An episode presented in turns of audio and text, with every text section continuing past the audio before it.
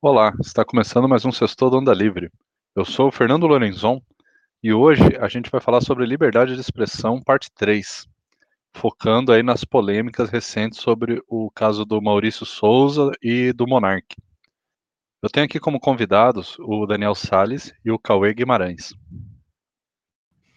Para recapitular, né, aqui eu vou contar mais ou menos a, o que aconteceu sobre a questão do Superman a foto lá, é só para explicar, aquela foto que espalhou por aí é do filho, né, do Superman, é um personagem que surgiu faz alguns anos aí, e ele é um é, até bem pouco tempo atrás era a, a história estava sendo é, publicada mensalmente num quadrinho, né, que é, é, eram umas aventuras do Superman criança, lá o filho, aliás, do Superman, criança, brincando e vivendo a vida lá com se eu não me engano, com o filho do, do Batman, vivendo as aventurinhas, aprendendo a ser super-herói, uma, uma historinha leve, né?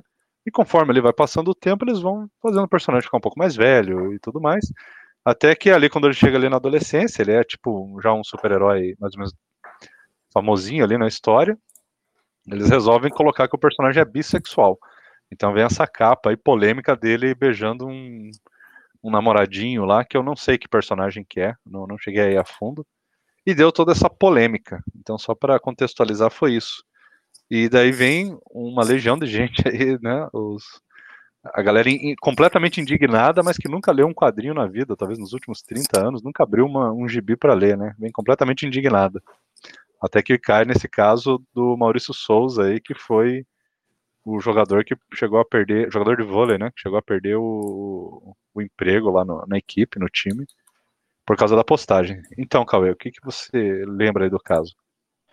A postagem, se eu não me engano, é o filho do Super-Homem com o filho do Homem-Aranha. Mas eu, eu não sei, eu não li, é, mas é. Eu Muito não, provavelmente não, é filho do Homem-Aranha, porque é do, de outro universo. Deve ser outro ah, tá. personagem. Ah, então eu, eu, me confundi. Mas o, o, que, o que o Maurício publicou e foi dito foi o seguinte: é, ele colocou uma frase, ele colocou essa foto e embaixo ele fez um comentário que foi o seguinte: Ah, é só um desenho, não é nada demais. Vai nessa que vai ver onde vamos parar. Foi isso que ele falou e foi isso que gerou toda uma repercussão é, negativa contra ele. Negativa e positiva também. Tem, tem muita gente que começou a seguir ele e acompanhar ele após esse evento. O ponto que eu acho é, e até estava discutindo isso com, com um colega de trabalho, e foi por esse motivo que eu sugeri essa pauta para a gente debater hoje, é, porque esse meu colega de trabalho, ele estava defendendo o Maurício. E eu, e eu resolvi pensar e, e tentar entender o porquê que esse meu colega de trabalho estava defendendo o Maurício. Esse meu colega de trabalho é mais velho, deve ter hoje uns 50, 55 anos, é, e, e, ele, e ele comentou, ele não é bolsonarista, ele odeia o Bolsonaro, eu acho que é até bom fazer esse parênteses antes, ele não votou no Bolsonaro, ele é contra o Bolsonaro, odeia o Bolsonaro, mas ele, ele comentou que ele acha que a gente está vivendo numa era de qualquer, qualquer, tem até um termo hoje, que é o tal do cancelamento, você não pode opinar nada que você é vítima de cancelamento. E ele falou, eu, eu não vi nenhum problema nessa postagem do Maurício. É, e, e, só, só fazendo um parênteses, é que eu, eu, o Cauê está fazendo um. Eu, eu, não é a minha opinião, eu só estou comentando a opinião de um, de um, colega de trabalho, e que eu não vou citar o nome para não expor ele. Mas ele, ele comentou: eu, eu não vejo nenhum problema nessa postagem do Maurício, porque ele não ofendeu os gays. Ele não falou é, tem que matar gay, gay é, é, inferior, gay é isso, gay é aquilo, gay é aberração. Ele não falou nada disso. Ele só falou, vai, continua o, o que ele quis dizer, continua é, postando foto de, de, de super-herói é, homossexual para ver onde é que isso vai dar, dando a entender que esse tipo de postagem está é, sugerindo que novas pessoas é, mudem de, de, de, sexualidade, comecem a, é um incentivo, incentivo a ser, a ser homossexual. Eu acho que foi nessa linha que o, que o Maurício escreveu. Eu não, o, o meu colega é, de trabalho. E eu respondi para ele, falei, cara, mesmo que seja nessa linha que você está tá sugerindo, ele tem que tomar cuidado com o que ele fala hoje. Você não pode eh, falar exatamente o que você pensa. Porque se você falar o que você pensa, É, e eu, eu não estou concordando ou discordando, Maurício. Você corre o risco de ser mal interpretado. Eu, Cauê, que sou um Zé Ninguém, não tenho seguidor em rede social, eu tomo muito cuidado com o que eu vou escrever no Twitter ou no Instagram. Imagine um jogador de vôlei famoso, seleção brasileira, conhecido, não pode é, escrever o que, o, que ele, o que ele pensa.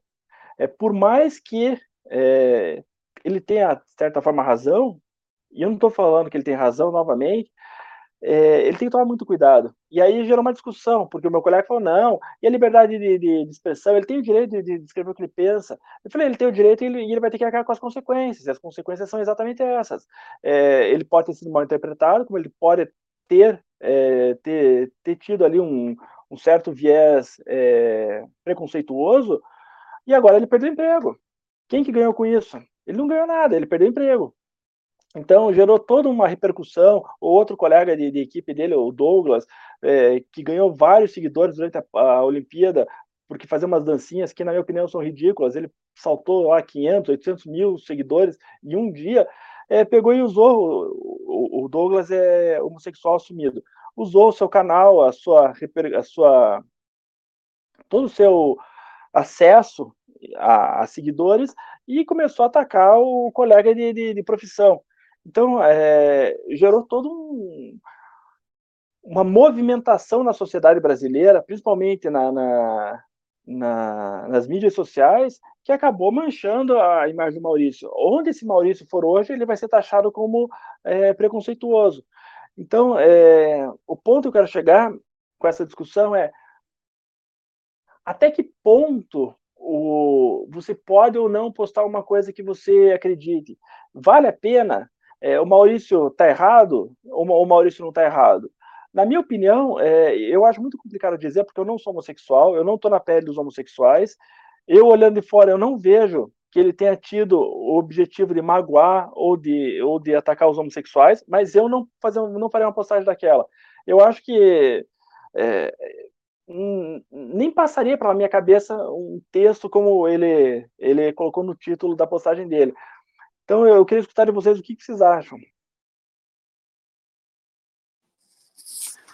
Olá, boa tarde, bom dia a todos. É, esse caso do Maurício Souza, eu só tomei conhecimento no, no sábado à noite agora, há dois dias, nós estamos gravando numa segunda-feira, quando a minha filha de 13 anos começou a discutir com a sua avó de 74 anos sobre esse assunto. Eu, eu, estava, eu, eu cheguei no meio da discussão e fui me informar depois. E a discussão era mais ou menos essa.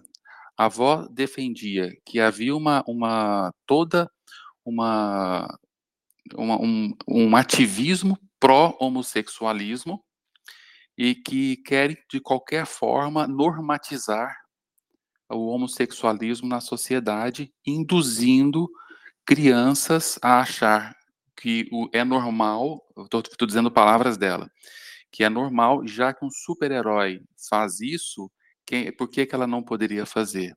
E a minha filha discutindo que isso não tem nada a ver, que ser homossexual é normal, que tem em todo lugar e ninguém tem nada a ver com, essa, com isso.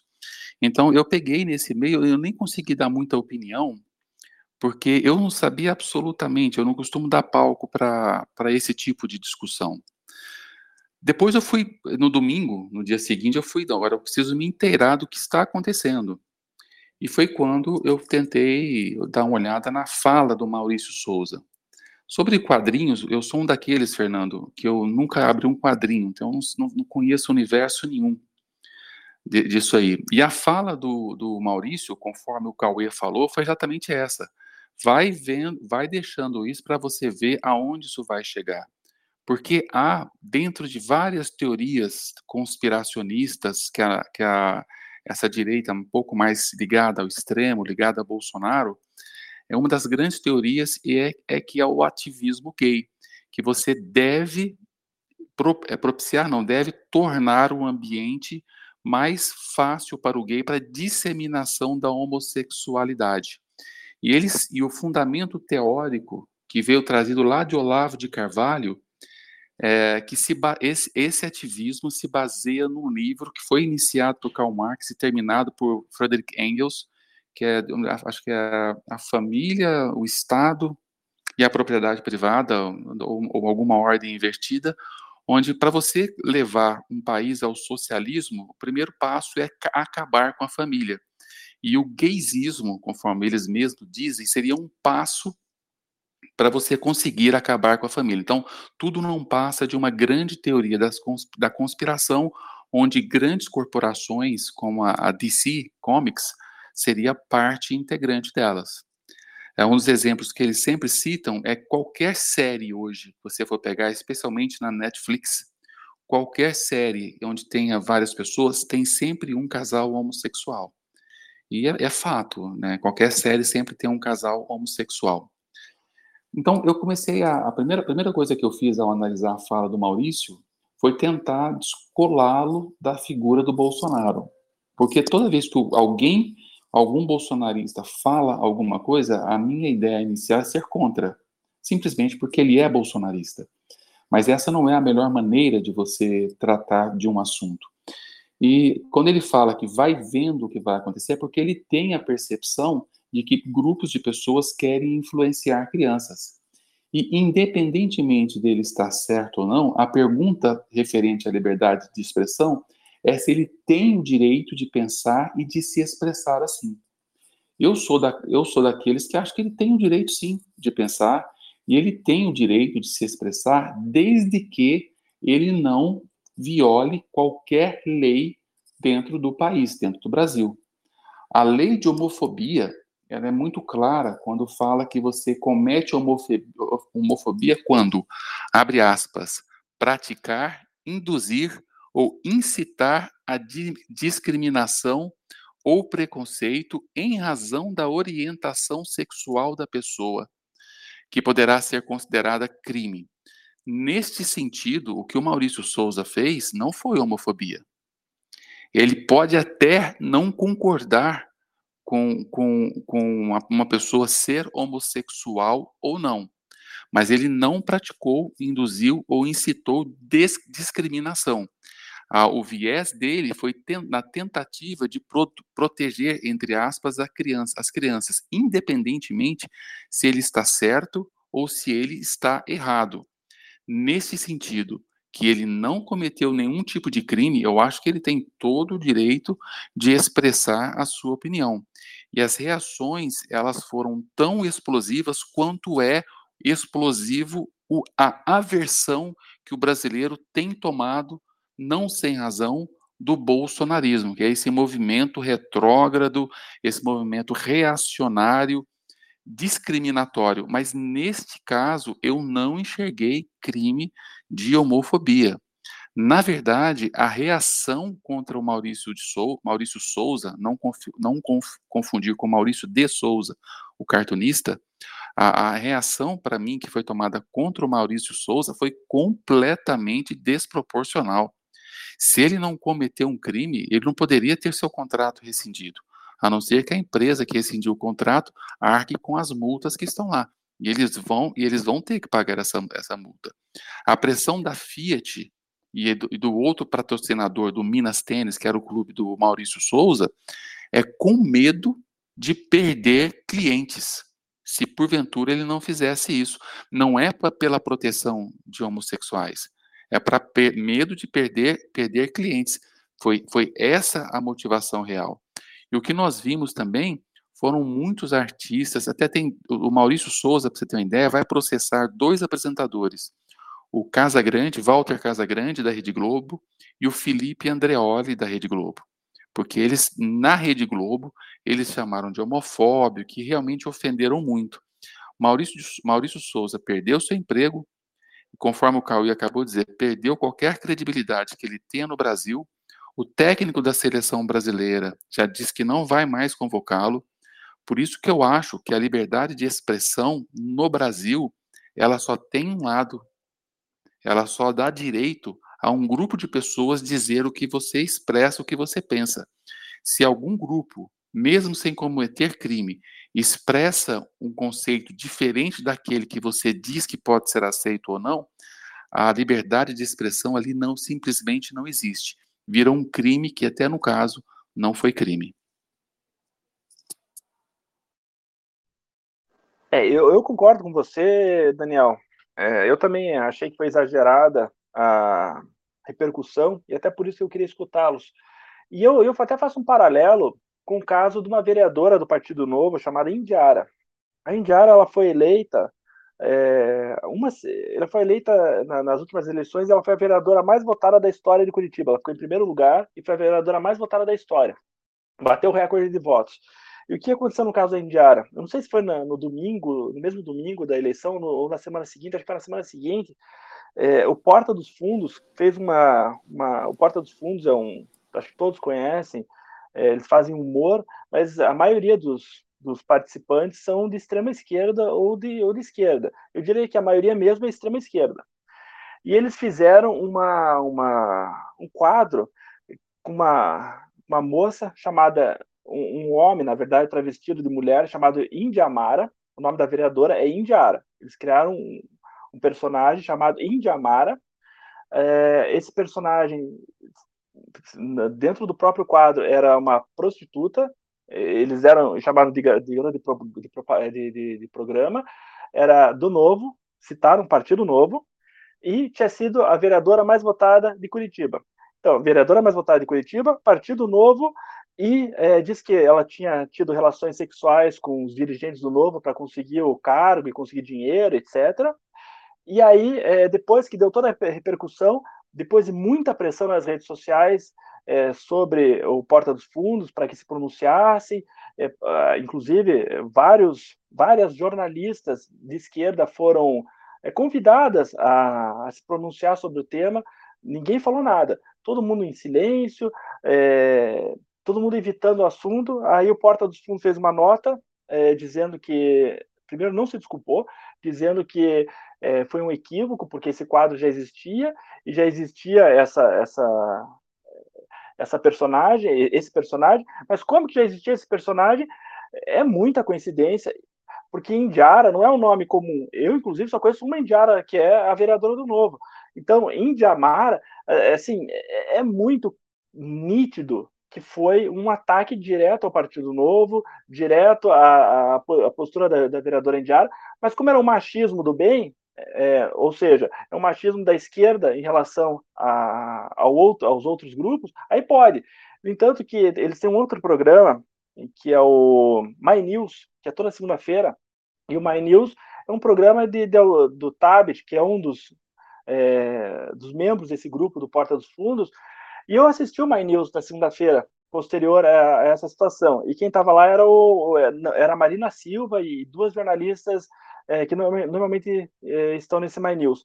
E eles não falaram nada, eles acharam normal. A Marina Silva disse que não tinha visto, realmente não deve ter visto, e, e ela falou que se foi o que aconteceu, ela, ela acha lamentável, mas ela foi, ela foi extremamente delicada e, e, e, assertiva. Mas as duas jornalistas, acho que uma era da Folha, o tinha sido da Folha, é, acharam normal, disse que, que foi exagero, porque é, foi uma brincadeira, não teve nada demais e o Porta dos Fundos já tinha sido desculpado. E aí eu acho que entra nesse ponto que você comentou, Daniel, porque quando é de um lado, existe todo um, um, exagero, que é o, o que aconteceu com o Maurício. No caso da vereadora Indiara, simplesmente ela foi ignorada. Eu não vi sair na Globo, eu não vi sair é, na Rede Record, eu não vi jornalista famoso reclamando, eu não vi artista é, global se pronunciando. Assim, foi literalmente ignorada a situação. Enquanto que no caso do Maurício, é, viralizou, foi, perdeu emprego, perdeu a reputação no Brasil, perdeu a vaga na seleção. Assim, foi um ataque desproporcional. E eu, eu acho que eu queria trazer o caso da justamente para mostrar exatamente isso que você comentou. De um lado vale, do outro não. E aqui, é, só para pontuar, Daniel, é, a, é, a, esquerda ela é péssima para fazer é, uma meia culpa, né? Para se corrigir. O, o, PT até hoje ele nunca conseguiu se desculpar por nenhum dos erros. É, inclusive eles não eles nem sequer admitem que ocorreram erros por parte do partido até hoje. Então eles são péssimos para isso. E, e, não é que é normal não. A gente vê muita gente da direita que em pouquíssimo tempo se retratou, mudou de opinião política, mudou de lado, eh, passou a criticar aquilo que defendia um ano atrás. Assim já está criticando. Você vê que existe uma facilidade da direita em assumir o erro. A esquerda não assume nunca, assim, é uma dificuldade muito grande por parte deles. conforme o Cauê falou, é, tanto a, a nessa questão do, da porta do fundo ficou muito claro qual é o objetivo que a porta dos fundos teve ao difamar tanto o Partido Novo quanto a, a, a Indiara. É uma, é uma questão de briga de direita contra a esquerda. E quando a esquerda briga contra a direita, vale tudo. Eles podem fazer e eles terão a complacência de toda, toda não, mas de grande parte da mídia, pelo menos. Eles farão vista grossa, falar que é só humor, que no humor se pode tudo. No caso do Maurício Souza, no caso do Maurício Souza, a gente não sabe exatamente qual foi o objetivo da DC Comics em colocar um personagem, o Joe Kent, como homossexual. Eu não tenho como falar que foi para tentar fazer um ativismo gay, se foi por um acaso, se alguém pediu, não faço ideia. Isso, na verdade, isso não é o centro da nossa discussão, discussão aqui hoje. Nós estamos falando de liberdade de expressão. E o grande azar que o Maurício Souza deu foi, primeiro, ele ser bolsonarista. E o fato de ele ser bolsonarista começa a nos faz a questionar mais qual é o seu qual é a sua real intenção. E também ele foi defendido pelos filhos do Bolsonaro, que é uma que é uma coisa muito ruim. Eu, eu por exemplo, hoje, se for defendido pelo filho do Bolsonaro, eu vou, vou me perguntar onde é que eu estou errando, o que, que eu fiz de errado, porque isso é um selo de, de ignorância, não necessariamente que o Maurício seja um ignorante. Para você ter uma ideia, quando eu falei que o Felipe Andrioli será processado pelo Maurício Souza e será e, e, o Maurício Souza vai vencer o processo porque ele fez na maior rede de televisão aberta do Brasil crime de calúnia, injúria e difamação, porque o Maurício Souza não cometeu crime, por mais por mais particular que seja seu pensamento, por mais que a gente concorde ou discorde, ele não cometeu crime de homofobia, conforme tipificado pela lei. Mas, assim, o próprio Felipe Andrioli, anos atrás, ele fez uma série de postagens homofóbicas, racistas. Ele, por, exemplo, uma das postagens deles, deles dele, né, do, Andrioli, dizia que ainda bem que as mulheres existem, porque senão seríamos todos homossexuais. Numa outra, outra postagem, no jogo do, do Brasil contra a Gana, ele falou: a única forma da Gana vencer esse jogo é se tivesse um apagão de luz. É, é, um, é um comentário assim, por mais que seja cômico, por mais que ele queira fazer como humor, extremamente racista. Extremamente racista. E esse cara, quando confrontado agora com seus posts antigos, ele fala que as pessoas evoluem. Eu aprendi e evoluí. Hoje eu já não penso mais assim. A questão é que ele aprendeu com os próprios erros, mas não aprendeu que o ser humano erra. E ele tem foi está sendo totalmente intolerante com um comportamento menos grave do que aquele que ele teve há poucos anos atrás. Quer dizer, porque ele está num ambiente que, que nós sabemos que é um pouco mais dominado pela esquerda, por ser esse pensamento contra qualquer coisa que venha da direita, mesmo que seja da estupidez do que o bolsonarismo traz, há uma, uma passada de pano grande. E a intolerância contra qualquer coisa da direita, ela é extrema. Eles que pregam tanto a tolerância são extremamente intolerantes. E como foram neste caso do, do, do Maurício Souza.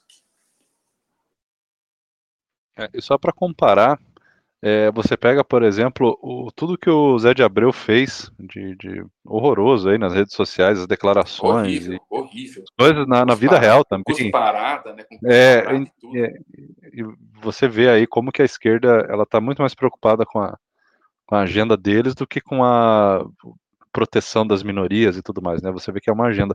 E, e é uma pena que as pessoas não percebam isso, né? Que eles estão sendo usados, as minorias, esse pessoal está sendo usado. Tanto é que quando alguém negro é, se declara de direita, e não precisa ser bolsonarista, só se declara de direita, recebe todo tipo de ataque, inclusive racista. A, a gente viu isso acontecer muito com o, o que foi pro novo lá, o, o Fernando Holliday. O que ele recebeu de ataque horroroso também do pessoal da esquerda. Do Ciro, né? Do Ciro Gomes. Do Ciro, do. É, teve de outras pessoas. Então, assim, você vê que é, a gente começa a questionar: será que esse pessoal militante, eles estão preocupados com as minorias, estão preocupados com, é, tipo assim, fazer o, do mundo um lugar melhor, ou eles só estão querendo usar esse pessoal para promover uma agenda, para conseguir uma hegemonia ali, enfim, no poder, né? É, vale questionar e vale o pessoal também perceber que eles estão sendo usados. E, e, a pauta, ela é uma pauta muito boa. Você é, é defender a, vamos dizer, a homossexualidade, você defender a liberdade das pessoas de se expressarem tal, desde que, obviamente, dentro da lei e tudo mais, né? Ninguém, só porque é homossexual também, não vai, de repente, desfilar pelado na rua, porque isso daí já é até um crime, até um heterossexual teria problema. Já não está defendendo isso, mas é legal, é uma pauta bacana, e a esquerda acaba fazendo parte da população até ter uma certa ojeriza, né? Acaba fugindo até da pauta, eles acabam atrapalhando e, e criando um monstro a esquerda, esse monstro do cancelamento, uma hora vai comer eles também, né? Uma hora vai devorar os próprios criadores desse monstro, porque você perde o controle. Não sei se vocês concordam, porque algumas vezes a gente já viu isso acontecer. Sair do controle, é, é o caso aí do Felipe Andreoli, quase que ele, se ele não sai com essa de que ele evoluiu e não sei o que, hoje ele estava cancelado também, né? É, eu, eu só queria pegar um gancho aqui no, em vocês. O, esse caso, eu não sei se ele repercutiu tanto por causa do é, de que a esquerda viu é, uma oportunidade para atacar a direita, nesse caso o Maurício, ou se é por causa do Douglas. Eu estava vendo, o Douglas ele tinha 200 mil seguidores. É, durante as Olimpíadas, ele ficava fazendo umas dancinhas na concentração, uns videozinhos, é, e ele foi para 2 milhões de seguidores. Acabou a Olimpíada, com 2 milhões, e aí ele continuou, ele viu que deu certo essa tática de fazer videozinho e tal, que o pessoal interage, gosta. Ele tem 3 milhões de seguidores no Instagram. E aí ele atacou, é, tinha passado despercebido essa, despercebida essa publicação do Maurício, ele atacou, levantou essa bola e, e atacou o, o colega Maurício. E aí a esquerda viu essa oportunidade e eu acho que é, abraçou a ideia e começou a difamar o Maurício de forma mais eloquente. Só que, apesar do Maurício ter perdido o contrato, ter perdido é, a vaga na seleção, ter perdido é, o emprego como jogador de vôlei, ele ganhou um milhão e meio de seguidores é, em dois dias, três dias.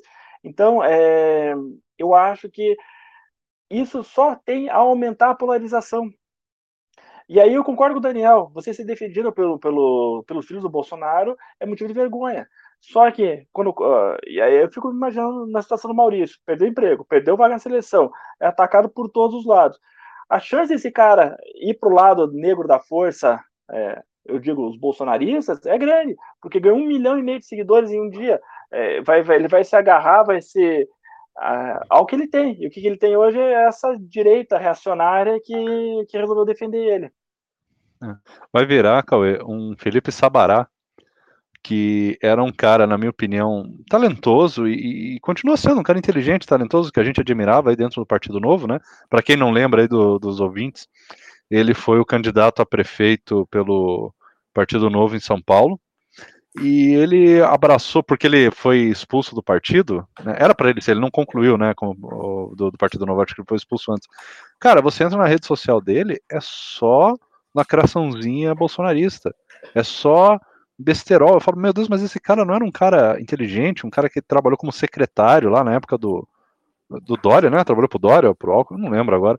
Cara, e, e, ele se tornou um idiota. Aí eu falo, pô, quanto que o cara tem que se rebaixar pra, pra também fazer parte. É a lacração reversa, né? Ele tem que dar umas lacradinhas de direita muito bobinha para fazer parte do outro grupo, né? É como, como a pessoa se fica. Como a pessoa fica. É, como que eu posso dizer, como, como que ela se torna escrava desse mundo. E eu não sei se o Maurício ele não vai de repente enveredar por esse caminho. Daqui a pouco a gente começa a ver ele fazendo mais lacraçõezinhas. Daqui a pouquinho ele tá na Jovem Pan, daqui a pouco ele tá concorrendo a deputado. O que, que vocês acham? Ah, assim, só para falar, é, é, eu não acho que ele começou é, essa postagem dele da, do, do, quadrinho, eu não acho que foi uma lacração com o intuito de ganhar seguidor nem nada. Foi uma, um deslize ali, acontece, né? Uma besteira. Eu acho que ele pode vir a lacrar de agora em diante, que ele viu que ele ganhou público, né? Eu acho que ele, ele fez uma lacração justamente para ganhar público e relevância e para defender as ah, ideias Você acha que já foi pensado? Já foi caso pensado? Foi caso pensado, porque muitas vezes a gente, a gente faz alguns questionamentos e não coloca isso em mídia social porque, embora você acredite que tenha razão, sabe que existem pessoas que podem se ofender com aquilo, que podem interpretar de maneira errada, que podem, que podem começar a te perseguir. Não faz, não, você não, não ganha nada em expressar tudo aquilo que você pensa. Então, um cara que é conhecido, que tem muitos seguidores, jogador da seleção brasileira, campeão olímpico, quando ele escreve alguma coisa assim, é nítido que o que ele está querendo fazer é dar embasamento para todas as teorias conspiracionistas do Bolsonaro. E nisso ele está errado. Eu acho que ele quis foi lacrar, o Casagrande quis lacrar, o, o André, Andreoli quis lacrar, e todo mundo, as jogadoras de vôlei do, do feminino quis lacrar, o, o, Douglas, mais do que ninguém, quis lacrar, todo mundo está querendo lacrar. Se, eu, se alguém comete um erro e é amigo meu, eu vou pegar, vou ligar para essa pessoa e conversar com ela. Você não tem que resolver isso em mídia social, a não ser que você queira lacrar, ou a não ser que você não tenha contato nenhum com a pessoa. Mas se é seu amigo, um atleta que você conviveu durante anos na seleção, por que, que você tem que pegar e ficar expondo também o colega dessa forma, sabendo que com isso você ganhar, ganhará mais seguidores ainda? Eu acho que é um, é, um, é um erro muito grande, uma lacração de todos os lados. E, e o mundo hoje, com essas mídias sociais, virou disputa de quem lacra mais. E, e, foi exatamente o que o Maurício Souza fez, que todos os envolvidos também fizeram. Se o Cauê ou o Fernando fizessem isso, eu pegaria o telefone e ligaria para vocês. Olha, eu não concordei com aquilo, eu achei ofensivo, não acho que você está errado, acho que você não deveria fazer, mas eu falaria diretamente com vocês. Eu não ia colocar e colocar uma, uma, uma discussão dessa pública, tá? Por quê? É, quando eu, vi minha filha questionando a avó, eu, eu fiz, em parte, a mesma pergunta. Porque ela, ela comprou totalmente a ideia de que, de que há uma. A, a, a quantidade de casais homossexuais ela é tão abundante que em todo sistema que você esteja, por menor que seja, tenha sempre um núcleo homossexual. Séries, novelas, animes.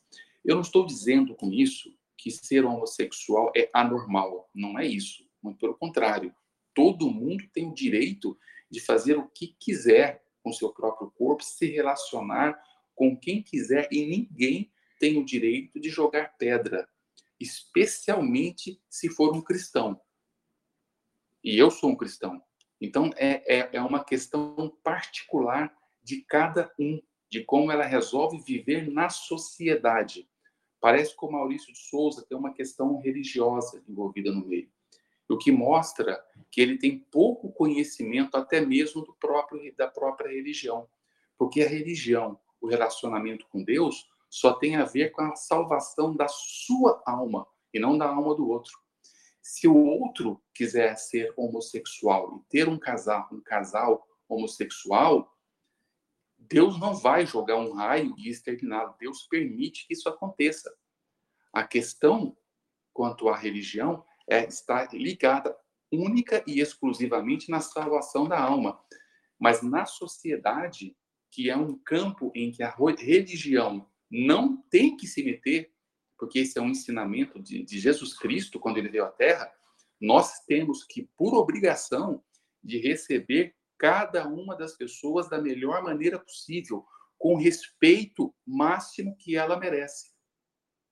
Eu, particularmente, me pergunto muitas vezes o porquê desse, dessa grande quantidade de casais homossexuais em, em, nessa, nessas, nessas questões, nessas, né, em séries, novelas, animes, e que é muito maior que o habitual. Eu não sei se eles querem normatizar, mas, em parte, eu fiquei preocupado com a fala da minha sogra eu não fiquei preocupado, porque ela já pensa assim uma vida inteira, isso não vai mudar. Mas da minha filha eu comecei a, comecei a pensar se isso teria alguma repercussão para ela, negativa ou não, como se ela se sentisse socialmente, e ela tem só 13 anos, tá? Ela não tem nenhuma vida social para, para além da nossa casa.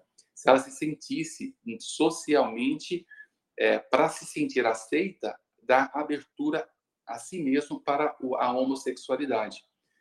Podem dizer o que quer, mas não é isso que eu quero para minha filha. Eu gostaria que ela tivesse um casal heterossexual para que tivesse filhos, porque um casal homossexual sofre muito, sofre por preconceitos, sofre de diversas formas. E eu não queria que a minha filha passasse por esse sofrimento. Eu também queria ter netos dela. Também tem isso. E eu também me preocupo com a salvação da alma dela, que é uma outra questão que não está relacionada no convívio com a sociedade. Então, eu estou dizendo isso, mas são pensamentos que eu tenho comigo mesmo, que eu fico pensando, que não nem sempre eu tenho uma resposta direta e tão precisa sobre aquilo, mas que eu não coloco em mídias sociais, porque eu não acho que é assunto para se lacrar. São dúvidas que todos nós, que todos nós temos, são dúvidas que nós carregamos, e com o tempo eu espero cada vez mais me aproximar de uma resposta que me traga contentamento e que eu me sinta bem. De qualquer forma, independente da resposta que eu tenha, o que nunca vai mudar é o reconhecimento do direito que cada um tem de fazer o que quiser com a sua própria vida, desde que respeitado a legislação do país onde você vive, e que essas pessoas merecem ser tratadas com respeito, especialmente pelos cristãos, que são incitados por Deus a fazer isso com todo o seu próximo.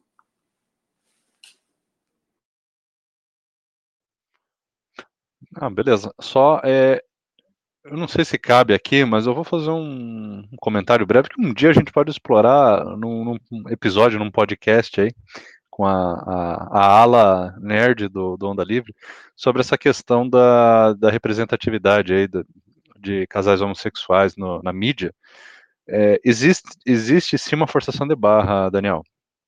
E ela, inclusive, ela é movida, sim, por, esse, por essa pressão da sociedade em ter que ter a representatividade. Então começa a chegar um ponto que fica forçado. E eu sou totalmente a favor de você ter representatividade no, nos quadrinhos, na, em anime, em novela, filme, porque, é, cara, na boa, você pega uma história em quadrinho antiga do Super-Homem, por exemplo. Cara, você abre a história em quadrinho, só tem gente caucasiana, de olho, casta de, de olho castanho azul, cabelo loiro ou castanho, o queixo quadrado, todo mundo é igual, cara, sabe? E você olha e fala, meu Deus, mas todo mundo é igual.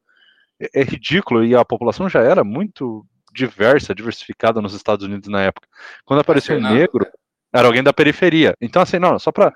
É, é, é, legal ter a diversidade. Aí, só que começa a ter, óbvio, o exagero. E, e hoje, o exagero, ele, ele virou o normal, né? Existe a pressão da mídia do, da mídia não, existe uma pressão de algum lugar que a gente tem que entender, talvez dessa ala, é, cara, que é uma ala que, na boa, não consome esse material. E é isso que eu queria colocar aqui. É, o pessoal que exige que em toda história em quadrinho tenha uns cinco casais homossexuais, tenha beijo gay, tenha negro, tenha branco, tenha índio e asiático, eles não lêem história em quadrinho. Então por que, que eles estão pedindo? Quem é que lê história em quadrinho? É, cara, na, na, boa, é o jovem adolescente branco e, e o negro e, e, o asiático ali, tudo bem. Na maioria das vezes é hétero, 90, 95%. Então, assim, eles querem forçar uma representatividade às avessas, né? É, porque precisa ter, parece que porque nunca teve, você precisa inverter. E eu entendo essa tua preocupação. Está começando a ter um exagero. Então, uma coisa é a, as empresas é, se preocuparem com a diversidade, a gente vê mais ou menos na década de 70 essa. Começou na década de 60 um movimento nos quadrinhos, que eu me lembro, tá? E na década de 70 começou a ficar mais evidente essa parte da representatividade dos negros. Os grandes heróis negros dos quadrinhos surgiram na década de 70. Combina um pouco com aquele o surgimento daqueles movimentos é, negros ali do, dos Estados Unidos, sabe, grupos é, eu não lembro agora. Não. Teve os, é, teve isso, isso, tudo isso. Teve, inclusive, os Panteras Negras, lá que inclusive virou o nome de um personagem. O, eles começaram a colocar heróis. E, cara, alguns deles, desses heróis, estão aí fortes até hoje. Tá bacana. Sim, aí na década de 90 começa a ter a representatividade dos latinos. Anos 2000, início, começa a ter alguns ali homossexuais. É bacana, tudo é bacana, tudo a sua época, e começou a ter muito islâmico agora. É tipo assim, os Lanternas Verdes, que sempre são um grupo bastante. É, é, como, como é uma profissão, é um cargo, né? Ser Lanterna Verde, não é uma pessoa, eles conseguem usar muito para colocar gente diferente. Então, Lanterna Verde foi. Teve o negro, aí Lanterna Verde teve o, uma mulher, aí teve uma mulher latina, teve um, se eu não me engano, um islâmico. Pô, bacana demais, cara o americano que está lendo lá e é latino, ou o americano que está lendo e é, é, árabe, às vezes não precisa ser necessariamente da, da, religião islâmica, mas o cara é descendente de, sei lá, de libanês, de turco, de sírio, o cara vai gostar dele. Aí começa até a parte da lacração. E vou te falar, esses quadrinhos que forçaram a barra para lacrar não venderam.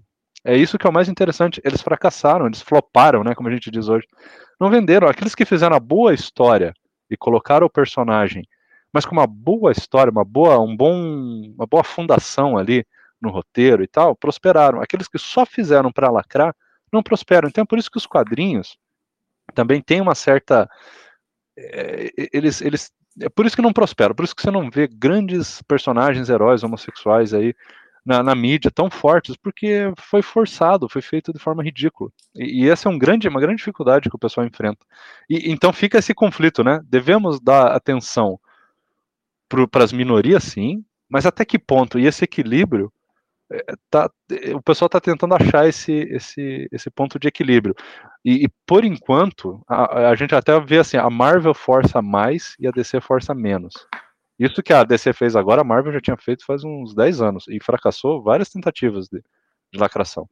Só, só para colocar aí, então existe essa, essa manipulação sim da imprensa, da, da, da, desse grupo em cima do, da linha editorial, mas não é o que as pessoas que consomem querem, e por isso fracassam. Eu não, não é sobre o tema, é, o nosso tema é sobre liberdade de expressão. Mas só para corroborar o que você disse, por exemplo, tem muito mais cadeirantes do que homossexuais. E cadeirantes herói eu só conheço um, que é o professor Xavier. Não sei se tem algum outro, você que é mais do meio, conhece, mas é, é, é, proporcionalmente é muito menos. Anão, por exemplo. Anão tem um monte de anão. E você, ele não tem espaço. Se não fosse o Tyrion Lannister lá do, do GOP, é verdade. Você não, basicamente não, não teria nada.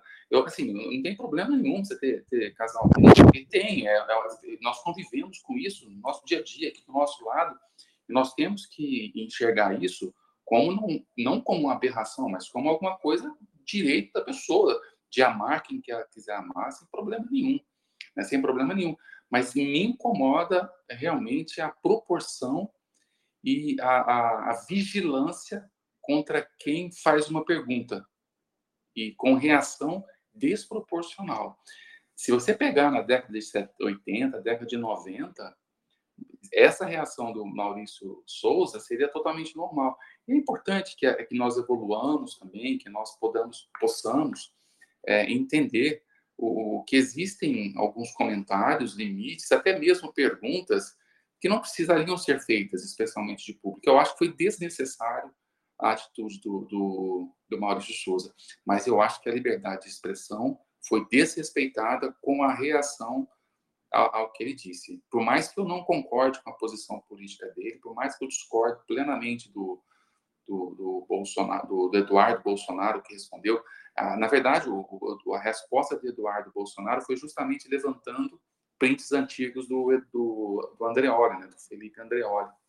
E a resposta do Andreoli foi horrível. Eu me arrependi disso, mas ele não, não teve a menor complacência ou esperou o Maurício Souza, que é mais novo que ele, dar, dar tempo dele se arrepender também, por exemplo. Ele foi tacou pau assim, sem dó nenhuma. Isso eu acho que foi errado. Eu acho um erro legal, Daniel, pegar outro gancho, que é para o caso do Monark. Não sei se você está a par, acho que o Fernando até pode explicar melhor para a audiência, mas o Monark, basicamente, eles tiveram um contrato rescindido com a iFood, é, porque o, o Monark, ele, no Twitter, eu acho, não sei se no Instagram, Twitter, ou se nas, no, no, no canal dele, Monark do Flow, tá? É, ele, ele defende uma, uma liberdade eu até acho um pouco exagerada. É, é, em relação a ele, ele é como se fosse um libertário, um anarquista, ele quer Estado zero, e ele defende uma liberdade ampla, uma liberdade, até me fugiu o termo aqui, é, irrestrita, uma liberdade irrestrita. E aí começaram a associar ele a racismo, etc. E resumo da ópera, o, o iFood é, disse que não compactou com esse tipo de, de pensamento racista e, e cancelou o contrato. Fernando, quer dar uma explicada? Sim, é, pelo que eu acompanhei, né, o Monark, de um, uns meses para cá, ele começou a bater muito na tecla de defender é, justamente a liberdade de expressão, até porque é, o, é a ferramenta dele, né? Ele tem um podcast, ele tem o canal dele, as redes sociais, ele trabalha muito com liberdade de expressão, ele chama gente de todos os vieses ideológicos no, no podcast. E é por isso que eu, eu, eu, admiro ele, tá? Eu não acho ele um cara inteligente, não acho ele um, um modelo de, de nada assim de pessoa inteligente nem nada, de intelectual, mas ele é um cara bacana, dá espaço para todo mundo, fala, e ele tem o meu respeito por isso. Eu acho, pô, ele chama muita gente que a gente gosta, né? A gente indicou o podcast, olha aqui que legal, foi o fulano, foi o Beltrano lá, vamos ouvir aqui. E só que ele, ele começou a bater muito nessa tecla da liberdade de expressão. E ele ultimamente começou a, a falar, né, sobre a liberdade de você ter opiniões racistas e, e, e, talvez homofóbicas também. O quanto que isso é, é, válido ou não, ele começou a questionar. E, e, o principal questionamento dele tem essa origem libertária, que eu já vi muitos libertários defender, que é o seguinte: é, por mais que seja ruim você é, falar algo racista, falar algo homofóbico, alguma coisa assim, é, vale a pena você dar o poder para um burocrata decidir o que, que é certo e o que, que é errado? Eu não concordo muito com essa opinião dele, tá? Com essa questão do burocrata. É, eu acho, eu acho que você pode, não é um burocrata, é uma lei bem estruturada, bem arrumadinha. Eu acho que tem aí uma, um meio termo, mas é, é o ponto dele. E eu até é, tem uma, uma questão interessante que a gente pode explorar depois. Mas assim, ele começou nesse ponto de questionar. E as pessoas imediatamente começaram a achar que ele estava sendo racista e sendo homofóbico. Olha que absurdo. Ele falou assim: eu posso ter a liberdade de ofender um, um negro e tal. As pessoas já começaram a chamar ele de racista. As pessoas não entenderam o ponto dele. E veio, olha que, que plot twist, né? O, o, Glenn, o Glenn Greenwald, ele veio ali no Twitter defender o Monark. Ele falou: olha, eu concordo com o que o Monark está falando. A gente está tendo atualmente o crime de opinião, é tudo que a gente está conversando aqui. A gente não pode mais falar de nada direito, que vem um, até o Glenn chamou de culto, vem um culto, né? É um, é um grupo de pessoas completamente fanatizados criticar você por você ter tentado estabelecer um diálogo. Veja, não é que o, o monarca tenha opinião de que a raça X ou Y, o grupo, a etnia X ou Y é pior. Não, ele tá, o, o monarca estava trazendo a discussão se isso deveria ser um crime ou não. Ele não, não, não falou nada, nada racista e nada homofóbico e nada de nada. Ele não cometeu nenhum crime nem na, na nossa Constituição atual, no, no, Código Penal, ele não cometeu nenhum.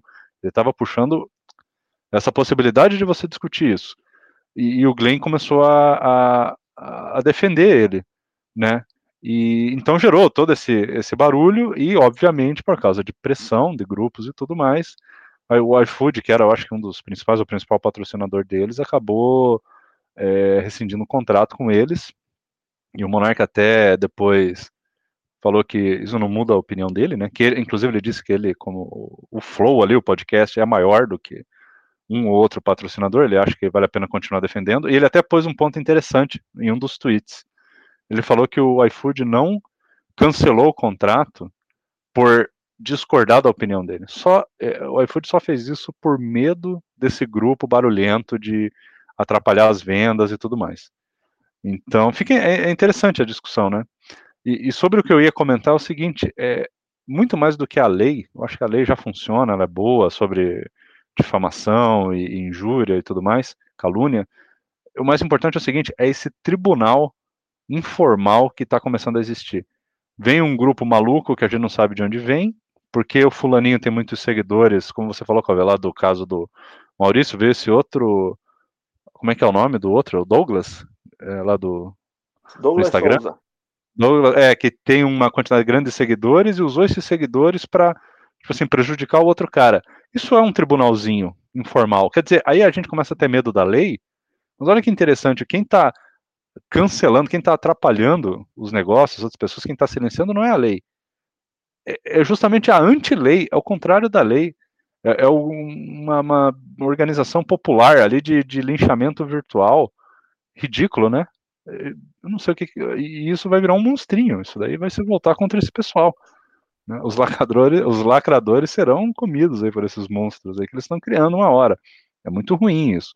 E você vai cerceando cada vez mais qualquer tipo de tentativa de, de estabelecer um diálogo, né? Independente de você é, ser de direita ou de esquerda, daqui a pouco vai ser impossível você ter um diálogo na internet. O que vocês é, acham? Sobre, é, sobre o, o evento do Monark, eu acho mais ou menos a mesma linha da, da minha opinião sobre o Maurício Souza. Qual que é o ponto? Não dá para você discutir tema complexo no Twitter.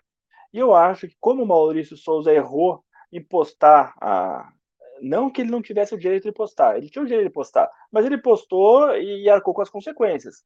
É, e o Monarca é a mesma coisa. O Monarca já vem algumas semanas com esse papo de liberdade restrita, no Twitter. Você não consegue debater no Twitter. Tem 150 caracteres. Você escreve uma coisa, vem trocentas mensagens, tudo que é lado.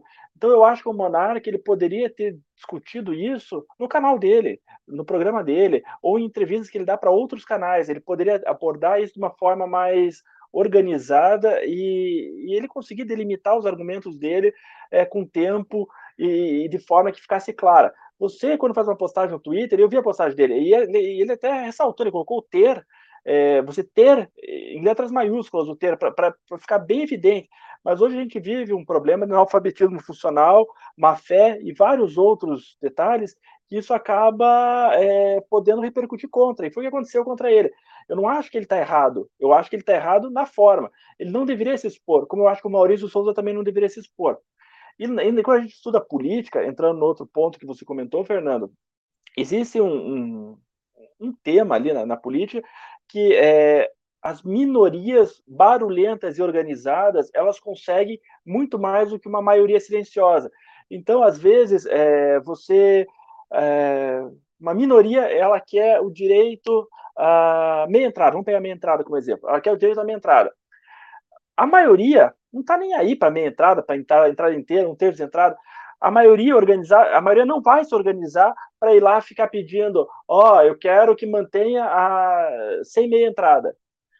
Mas a minoria organizada, ela vai fazer barulho, ela vai se organizar, ela vai ficar batendo de porta em porta, indo no Congresso, indo na imprensa, indo em tudo que é lugar, e aí parece que essa minoria organizada é a maior parte da população, quando não é. O que acontece? A maior parte está em silêncio, então é, acaba só é, reverberando essa minoria. E eu acho que no caso das redes sociais é isso que acontece. É uma minoria, uma minoria organizada que vai lá, sei lá, dá mil, dois mil, cinco mil, dez mil, sei lá quantos mil é, curtidas, e aí é, a maioria silenciosa não é escutada. E eu acho que isso representa muito a quantidade de seguidores que o Maurício ganhou. Ele ganhou um milhão e meio em três dias. Por quê? Porque essa maioria silenciosa não concordou com esse ataque virulento da esquerda e começou a seguir o Maurício. Então eu acho que é, como o iFood ficou com medo de perder é, clientes, como a Fiat, acho que a Gerdau é outra empresa, no caso do Maurício, ficaram com medo de perder vendas, é, eles não deveriam ter perder venda, porque é uma minoria. Você tem que tem que é, você como empresário você deveria ter a noção e a ciência que é uma minoria barulhenta e organizada. Você não vai perder. Porque se o teu produto é bom, e ah, eu não quero comprar mais na Fiat, eu vou comprar na, na Chevrolet. O problema é teu. Se o carro da Fiat for melhor que da Chevrolet e você, por uma, uma idiotice, uma, uma bobagem sua, quiser comprar a Chevrolet, o problema é teu. A maioria das pessoas pensa de forma lógica, ela vai querer o que é melhor para ela. Se o carro é mais barato, se o carro é mais confortável, ela vai comprar o carro mais confortável. Sobre a Gerdau, as pessoas, você não vai comprar um quilo de aço, ó, oh, tô indo aí na Gerdau, me dá aqui um quilo de aço. Quem compra o aço é, a Gerdau vende para outras empresas. Então é indiferente para a Gerdau é, ter uma marca penalizada por um tribunal virtual. E o iFood, talvez que seja o mais, o mais próximo, mas o iFood é, é líder de mercado. Que, quem que concorre com o iFood? O Raps, Raps, eu acho que é Raps, sei lá qual, qual, qual é o termo, tem um outro que também, é, que é a Roxinha, esqueci o nome. Você entra nesses, nesses aplicativos, não tem metade dos restaurantes que tem no iFood. O iFood criou um, quase um monopólio. Então, eu acho que essas, essas grandes marcas elas deveriam se preocupar menos com rede social e mais em atender melhor o seu cliente. É, então, eu, eu, eu tenho um pouco de, de, de medo, é, do medo que essas marcas têm é, em relação a uma minoria organizada. Eu, eu não acho que essa minoria tem capacidade de mudar alguma coisa. E a motivação, Cauê, é, a, motivação para essas, essas marcas fazer isso, fazerem isso, que a, pretensa, a pretensamente para defender minorias, na verdade não é, é para defender a sua própria marca. Se porventura houvesse uma pressão contrária, eles adotariam também. Parece que eles estão se lixando se é para defender causa A ou causa B. Eles só não querem perder venda. É, essa, essa para mim é a impressão que eles fazem. Eu, para mim, não vale nada esse, esse, negócio dessas notinhas que a Fiat, Gerdau, é, iFood soltam. Quanto à questão do Monark, é, eu, o que eu concordo com o Monark nesse caso? Eu acho que o racista, por exemplo, ele tem o direito de falar. Quando eu falo que ele tem o direito de expressar o que ele pensa, não sei o que estou falando. está na, na, Constituição, no artigo 5 eu acho que no parágrafo, no parágrafo 52, 53, que, que dá liberdade de expressão. Ele tem o direito de ter liberdade de expressão, a única, a única exceção é se for feita em anonimato, quando a liberdade de expressão do Brasil ela não abarca.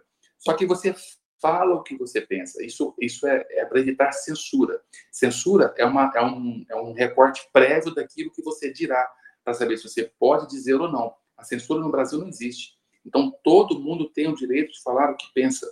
E isso é importante. A questão é que as pessoas não querem ser responsabilizadas caso aquilo que ela tenha dito se configure um crime. Calúnia, injúria, difamação, racismo, homofobia ou qualquer coisa que seja.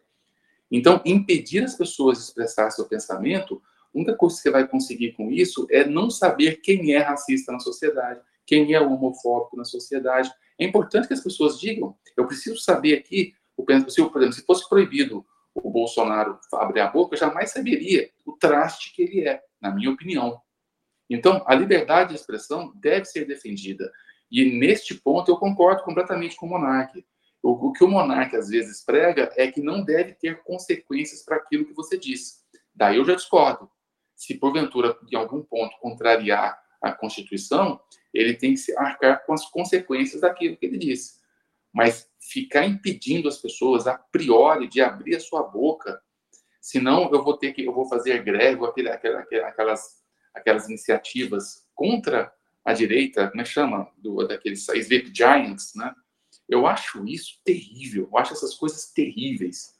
Eu acho que um, é um, vira um estado policialesco da opinião alheia. Isso, isso realmente é, é algo muito ruim que, vai, que faz muito ruim para a sociedade. Veja o que aconteceu com esse rapaz, Maurício Souza. Olha, olha o prejuízo que ele teve por interrogar a, a, a real motivação do, da DC Comics. Motivação que eu não sei qual é. E que eu também desconfio. Então, assim, a gente tem, é, é, tem. Deve haver um limite, um ponto de equilíbrio onde você deve expressar o que você diz, mesmo que seja simplesmente uma estupidez, e não ser atacado desproporcionalmente, como nós temos visto, que foi no caso da, da foi no caso lá do Maurício Souza, foi no caso do no Monarca, e que não foi no caso do Porta dos Fundos, que cometeu é, é, machismo, aquilo lá foi machismo, aquilo lá difamou mesmo, aquilo lá é crime o que eles fizeram, aquilo é crime. Então, é, é, é, nesse sentido que eu defendo a liberdade de expressão e que eu concordo com o direito do Maurício Souza dizer o que pensa, desde se, se for crime. Ele também tem o direito de expressar, só que ele vai ter que arcar com as consequências. Da mesma forma, concordo com a reclamação do monarca todo mundo tem o direito e tem que ter a liberdade de expressar aquilo que ele pensa, porque está na Constituição, porque ele tem mecanismos para responsabilizá-lo do que ele disse e que de outra forma nós não saberíamos, saberíamos quem são os racistas, quem são os homofóbicos e quem são essas pessoas para que seja aplicada a lei e para que sirva de exemplo dos termos da Constituição. É, vocês queriam comentar alguma coisa sobre derrubar a página do Bolsonaro? Cauê, você chegou a mencionar, vocês estão por dentro dessa história? É, teve, tem dois itens aqui. O primeiro foi o Bolsonaro fez uma live e ela foi derrubada pelo Facebook, pelo Instagram, porque ele falou que é, a vacina causava AIDS, se eu não me engano. Acho que foi esse o, o termo que ele usou. E o segundo, é, na CPI, na apresentação da CPI é, para o STF, é, foi sugerido suspender as contas do Bolsonaro nas redes sociais, porque é, ele tem tem citado, tem é, feito várias, é, divulgado várias informações falsas sobre a pandemia. Ele tem disseminado várias informações falsas sobre a pandemia nas redes sociais. Então a CPI sugere ao STF para suspender as contas do, do Bolsonaro. E aí? O que, que vocês acham? Bom, é, posso começar com essa. Primeira coisa, é, o primeiro cuidado que nós temos que tomar é não ser contra a priori por conta do objeto que cometeu a, o ato, que é o Bolsonaro. Porque quando fala Bolsonaro fez alguma coisa, você é contra ou a favor? Eu sou contra. Não sei nem o que ele fez, mas eu sou contra. E essa é uma tentação que a gente não pode cair de forma alguma. É, o que, aquela, aquilo que eu falei do monarca agora há pouco, que você tem a liberdade de dizer o que você pensa, mas tem que ser responsabilizado por aquilo que você diz, se aplica perfeitamente a esse caso do, do Bolsonaro nas redes sociais. O Bolsonaro ele não foi censurado, porque ele disse tudo que ele quis dizer e isso foi veiculado, para o país inteiro. A questão é se perguntar se o que ele falou é crime ou não. E no Brasil é crime. Artigo 286, crime contra a saúde, crime contra a epidemia, por falar contra a medidas que salvam vidas. E por ser crime, existem sim retaliações a serem feitas. E por violar artigos do Código, do Código Penal, o, o, o YouTube tem o direito de tirar aquela live como consequência do que ele fez. E o, o YouTube também tem o direito de expor a sua própria política dessas pessoas que reiteradamente cometem os mesmos erros. O Bolsonaro, se fizer isso mais algumas vezes, ele terá sua conta excluída permanentemente. Ele não poderá sequer abrir com outro CPF. Se ele estiver lá e for configurado que é dele, vai cair também. Então, nesse caso, eu, eu acho que o, o, que eu acho que foi, fez correto, o que o YouTube fez, o que o Facebook fez, o que o Instagram fez em derrubar essas lives do Bolsonaro. Eu acho que é correto o YouTube, Facebook, Instagram, o Twitter, qualquer mídia social, ter as suas próprias políticas de controle de fake news. O que eu não acho correto é o Congresso, a priori, interferir nessas, nessas, nessas redes sociais. Se, por, por exemplo, qualquer congressista achar que o Bolsonaro fez um crime, ele pode processar. Vai lá, faz uma, uma, uma representação contra o Bolsonaro na, na, na. Se vai dar alguma coisa ou não, não sei. Mas ele impor a uma empresa privada um bloqueio a priori, nesse ponto, eu sou contra. Eu acho que é, acho que é invasão e, e parece mais censura. Eu acho que quem tem que fazer esse filtro é a lei, quando ele cometer o erro, qualquer brasileiro pode representar contra o Bolsonaro, e especialmente as empresas de, de comunicação, Facebook, Instagram, e que é o mesmo dono, né?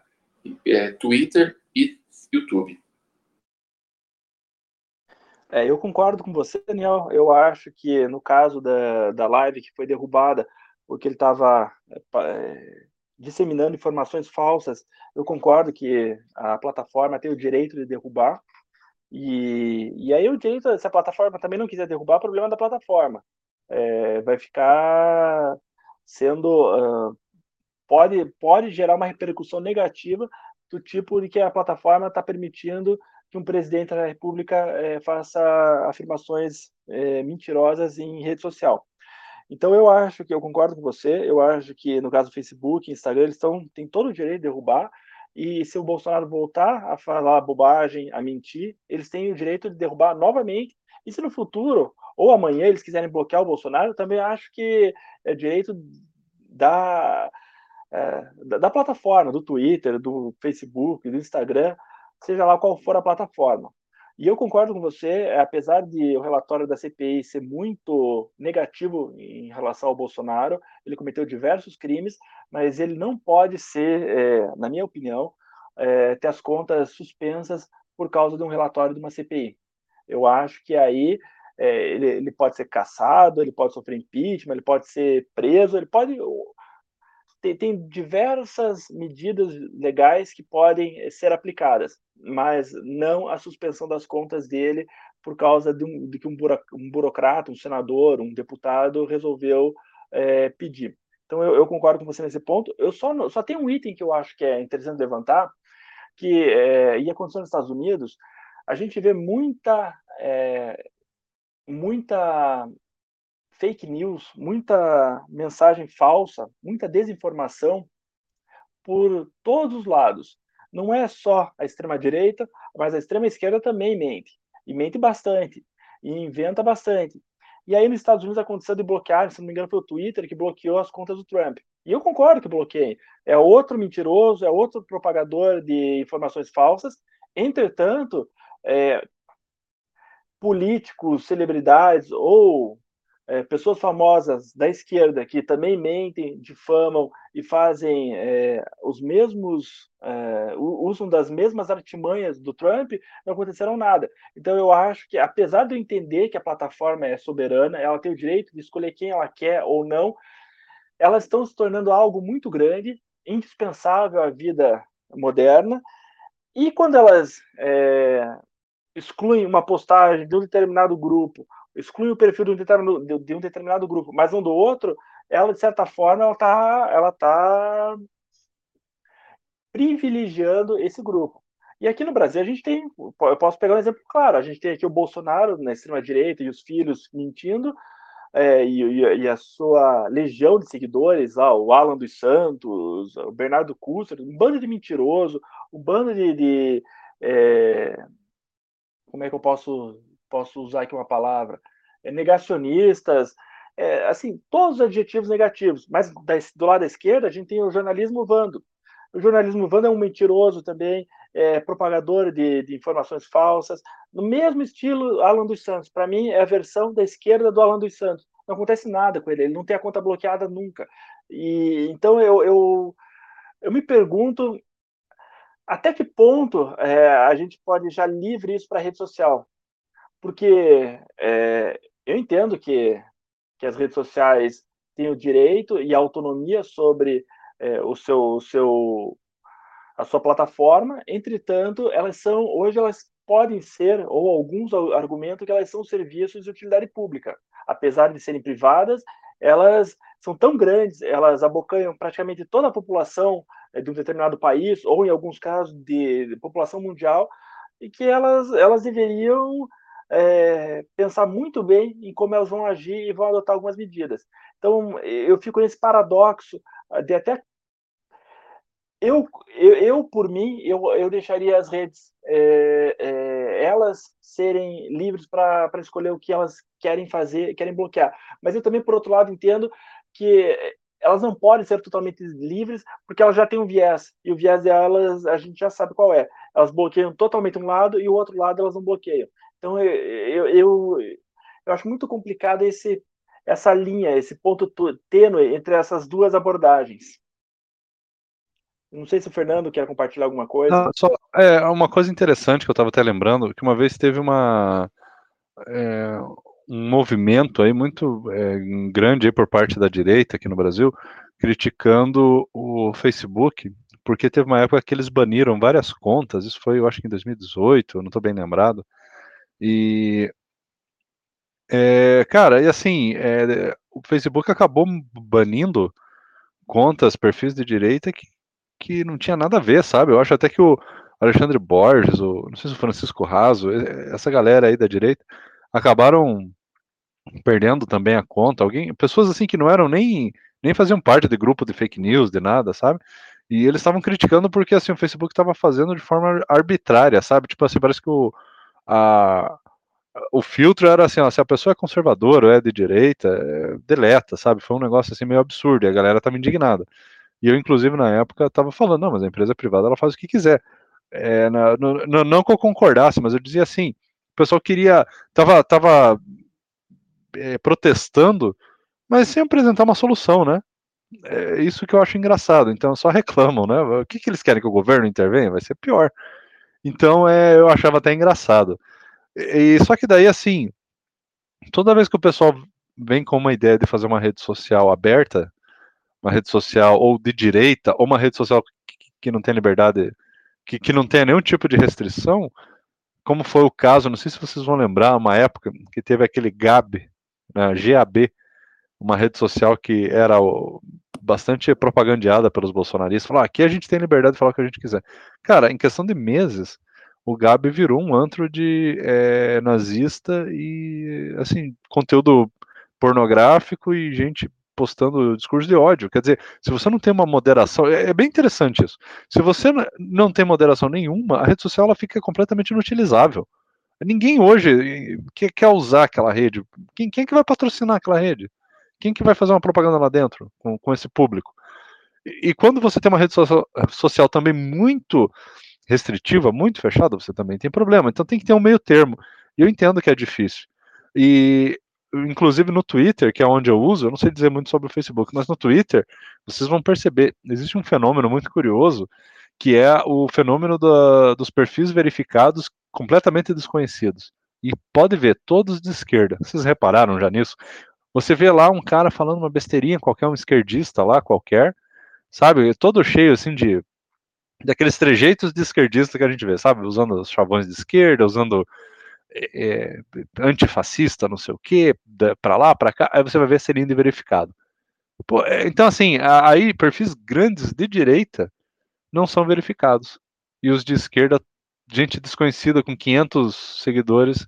Então você vê que tem um viés. Agora, como combater esse viés? Não vai ser também forçando, não vai ser colocando o Estado no meio nem nada, né? É complicado exemplo, o Constantino, é, só, só o Constantino, Rodrigo Constantino, para mim é um ser abjeto, um ser nojento. Mas o cara tem, sei lá, um milhão, quinhentos mil seguidores, todo mundo conhece o cara, o cara tem livro, o cara tá na TV, o cara tem programa, e ele não é verificado. Eu sei que a gente tira sarro dele porque ele não é verificado, mas é bem nisso, é bem isso que você falou, Fernando. Ele é conhecido, todo mundo conhece ele, a esquerda conhece ele, é, escritor da Gazeta do Povo. Então, é, você tem toda a razão, Fernando. É, eu não sei quanto a essa questão da verificação, nunca reparei muito com isso, também não dou muita pelota para isso, é, definitivamente. Por exemplo, o Twitter, ele mudou as regras de verificação a partir do começo desse ano. Eu até dei uma olhada lá para saber quais são os pré-requisitos. E, obviamente, eu não me enquadrava neles, né? Porque precisa ter uma, pelo menos um, um veículo de comunicação relevante e que você seja conhecido através dele. E o Constantino é. Agora, não sei nem se ele tentou ou não. Agora, é, tem outras também, outros quesitos também que são meio, meio subjetivos. E nos, dentre os quais o Constantino jamais, jamais conseguiria uma verificação, porque por conta daquilo que nós já sabemos que ele faz, né? Por aqueles comentários objetos. Então, isso tem uma avaliação subjetiva também. Tem uma avaliação subjetiva também. É, a questão do, do serem mais esquerda também é porque, se você lembrar, isso até 2013, ninguém tinha coragem, ou poucas, pouquíssimas pessoas tinham coragem de se dizer de direita. Então, assim, era muito mais comum você ver influenciadores de esquerda que de direita. Então, é natural que você tenha muito mais verificados de esquerda que de direita. E os de direita que tomaram fama, na sua maior parte das vezes, são pessoas abjetas, que não, também não se enquadram no perfil, no perfil de verificação. Quanto o fato, por exemplo, de ter um viés de bloqueio, por exemplo, no, no Facebook, é, toda a plataforma ela também está sujeita ao marco civil regulatório da internet de cada país. O Brasil tem um dele. Se porventura eu, eu, eu entender e conseguir provar que a conduta de determinada mídia comigo não é, não é equiparável a, ações é, equivalentes de outras pessoas, eu posso pedir equivalência e continuar na rede. Eu posso, de certa forma, provar, tentar provar judicialmente e ganhar minha conta de volta. Eu não acho isso errado. Eu não acho isso errado. Eu acho que ela tem o direito de, de bloquear quem ela quiser, mas ela não pode também cercear um determinado grupo, porque isso influencia as próprias resultados eleitoral. E isso tem a ver com a democracia. Então, até mesmo preservação de democracia você tem que ter uma equiparidade de tratamento das empresas privadas. E isso não é só em mídia social, não. Isso é em qualquer tipo de loja. Se eu for entrar numa loja, eu quero ser tão bem atendido quanto o cara que foi, foi bem atendido antes de mim. Se eu vou num restaurante, eu quero ter o direito de sentar naquela mesa boa se eu chegar antes do outro cara lá. Eu quero ter uma equiparação de atendimento. E nas mídias sociais, isso não é diferente. E eh, você pode entrar com uma ação e provar, olha, fulano, por exemplo, Vando, não sei das quantas, comunista, Vando comunista, olha tudo que ele escreveu e não tem nenhuma ação. Fulano de tal escreveu isso, não tem nenhuma ação. O ciclano escreveu nem isso, isso não tem nenhuma ação. Porque somente eu tive ação contrária. Eu quero um tratamento igualitário. Você pode pedir isso judicialmente. Eu não acho que isso é errado. Porque a empresa privada, embora tenha autonomia, ela também está debaixo da lei. Ela tem que respeitar a lei de cada país.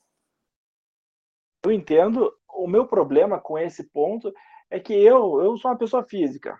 Tenho aqui meu trabalho, minha vida, aí entro lá no Twitter e vejo o jornalismo Vando difamando João Amoedo. Eu não vou ter tempo de ir numa delegacia, fazer abrir um processo, pegar um advogado, nem sei como é que faz isso. E acho que o João Amoedo também, nem deve ver. Então, um rapaz que tem, sei lá, 50 mil, 100 mil, vai ele influenciando aquela, aquele grupinho ao qual ele, ele é um líder e, e acaba difamando, mentindo. Então, é, e, e, as pessoas, por falta de tempo, quem é o, o ofendido, quem é o, a vítima acaba ignorando, entendeu? Então eu, eu fico um pouco receoso. E aí você pega, por exemplo, os bolsonaristas. Os caras têm uma horda, 100, 200, 500 perfis difamando. Quando eles resolvem difamar alguém, é 500 perfis ao mesmo tempo. Como é que você vai processar os 500? Então eu, eu, eu entendo, mas eu acho que na prática é mais complicado do que na, na, na teoria. Você processa por amostragem. Você pega aquele que foi mais relevante, se você quiser, você pode processar. E quantas vezes, Cauê, é, por exemplo, é, nós, você, eu, você e o Fernando, por exemplo, que eu já conheço há muito tempo, nunca tivemos nossa conta é, suspensa nem por um minuto. Né? Porque a gente sabe quais são os limites que nós podemos ou que nós podemos ir. Agora, quantas contas que você denunciou que não sofreram sanções? Nossa, eu coleciono centenas. Porque toda vez que eu vejo uma, uma conta dessa, eu vou lá e denuncio.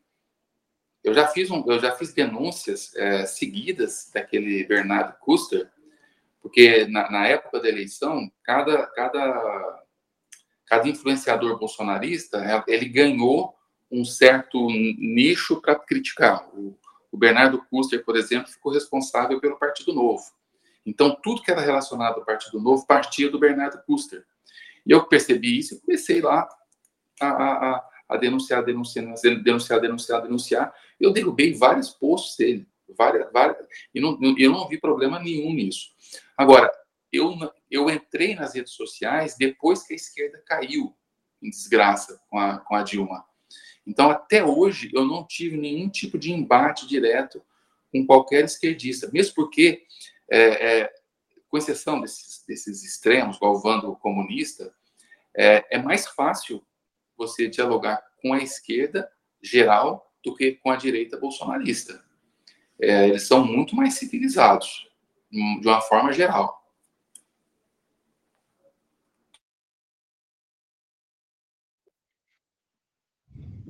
Sim, é, no geral, sim, eu concordo. Até o jornalismo Vando, que eu já respondi ele algumas vezes, das besteiras que ele fala, ele veio, fez uma piada, tirou sarro, mas dentro da civilidade, sabe? E eu acho isso não ele aconteceu... totalmente incivilizado. Eu acho ele Não, não, mas eu digo assim, ele não, é, ele não apelou, entendeu? Igual um bolsonarista faz com a gente. Ele, ele propaga o ódio e agressão física a quem é de direita. Esse cara é um horror. horror. Eu, eu assim, eu vou. Eu, é, é, que eu, eu, não, eu, não, eu não. Esse cara não tá na, na, na minha bolha. Ele não entra nunca na minha bolha. É muito raro eu ver alguma postagem dele. Eu vejo mais pessoas indiretamente criticando. Postagem dele nunca cai na minha rede, né? porque eu não, eu não, tenho contato com esse tipo de gente. Mas ele é horroroso, assim. Ele é, ele é nível, ele é, ele é nível Alan Santos para pior. Eu concordo. Pior não, tá? Pior é bem difícil. Mas ele é, é nível Alan Santos, Bernardo Custer, Leandro Ruchel, Rodrigo Constantino. Está na mesma, no mesmo patamar de, de, de perversidade, de, de nojo mesmo e de repulsa que ele causa nas pessoas. Então é isso, eu vou encerrar. É, obrigado a todos os convidados. A gente se vê no próximo episódio. Falou.